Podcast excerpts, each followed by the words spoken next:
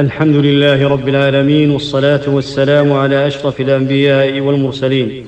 إن طهر المؤمنين كان بالإيمان بالله والإخلاص له والمسارعة إليه بالأعمال الصالحة فالوضوء طهارة للوقوف بين يدي الله تعالى وللوضوء فضائل كثيرة منها. اولا الوضوء يمحو الله تعالى به الذنوب. يقول عليه الصلاة والسلام من توضأ فأحسن الوضوء خرجت خطاياه من جسده حتى تخرج من تحت أظفاره. رواه مسلم. ويقول عليه الصلاة والسلام من توضأ هكذا غفر له ما تقدم من ذنبه وكانت صلاته ومشيه ومشيه إلى المسجد نافلة. رواه مسلم. ثانيا الوضوء يرفع درجات العبد في الجنة. يقول عليه الصلاة والسلام ألا أدلكم على ما يمحو الله به الخطايا ويرفع به الدرجات؟ قالوا بلى يا رسول الله. قال إسباغ الوضوء على المكاره رواه مسلم. ثالثا الوضوء سبيل إلى الجنة. يقول عليه الصلاة والسلام ما من مسلم يتوضأ فيحسن وضوءه ثم يقوم. فيصلي ركعتين مقبل عليهما بقلبه وجهه إلا وجبت له الجنة رواه مسلم.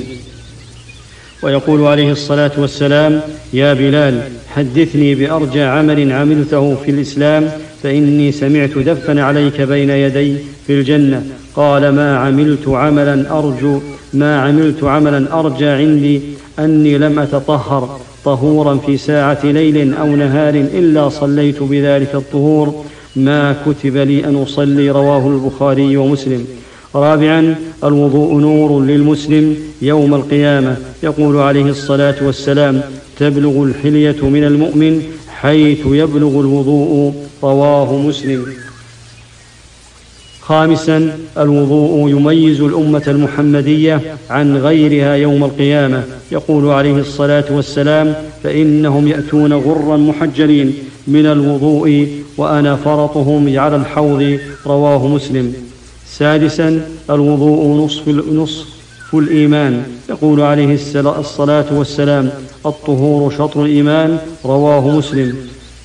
سابعا الوضوء سبب لفتح أبواب الجنة الثمانية. يقول عليه الصلاة والسلام ما منكم من أحد يتوضأ.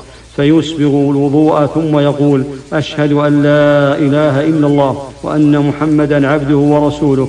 إلا فتحت له أبواب الجنة الثمانية.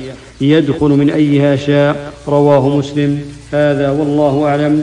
وصلى الله وسلم على أشرف الأنبياء والمرسلين.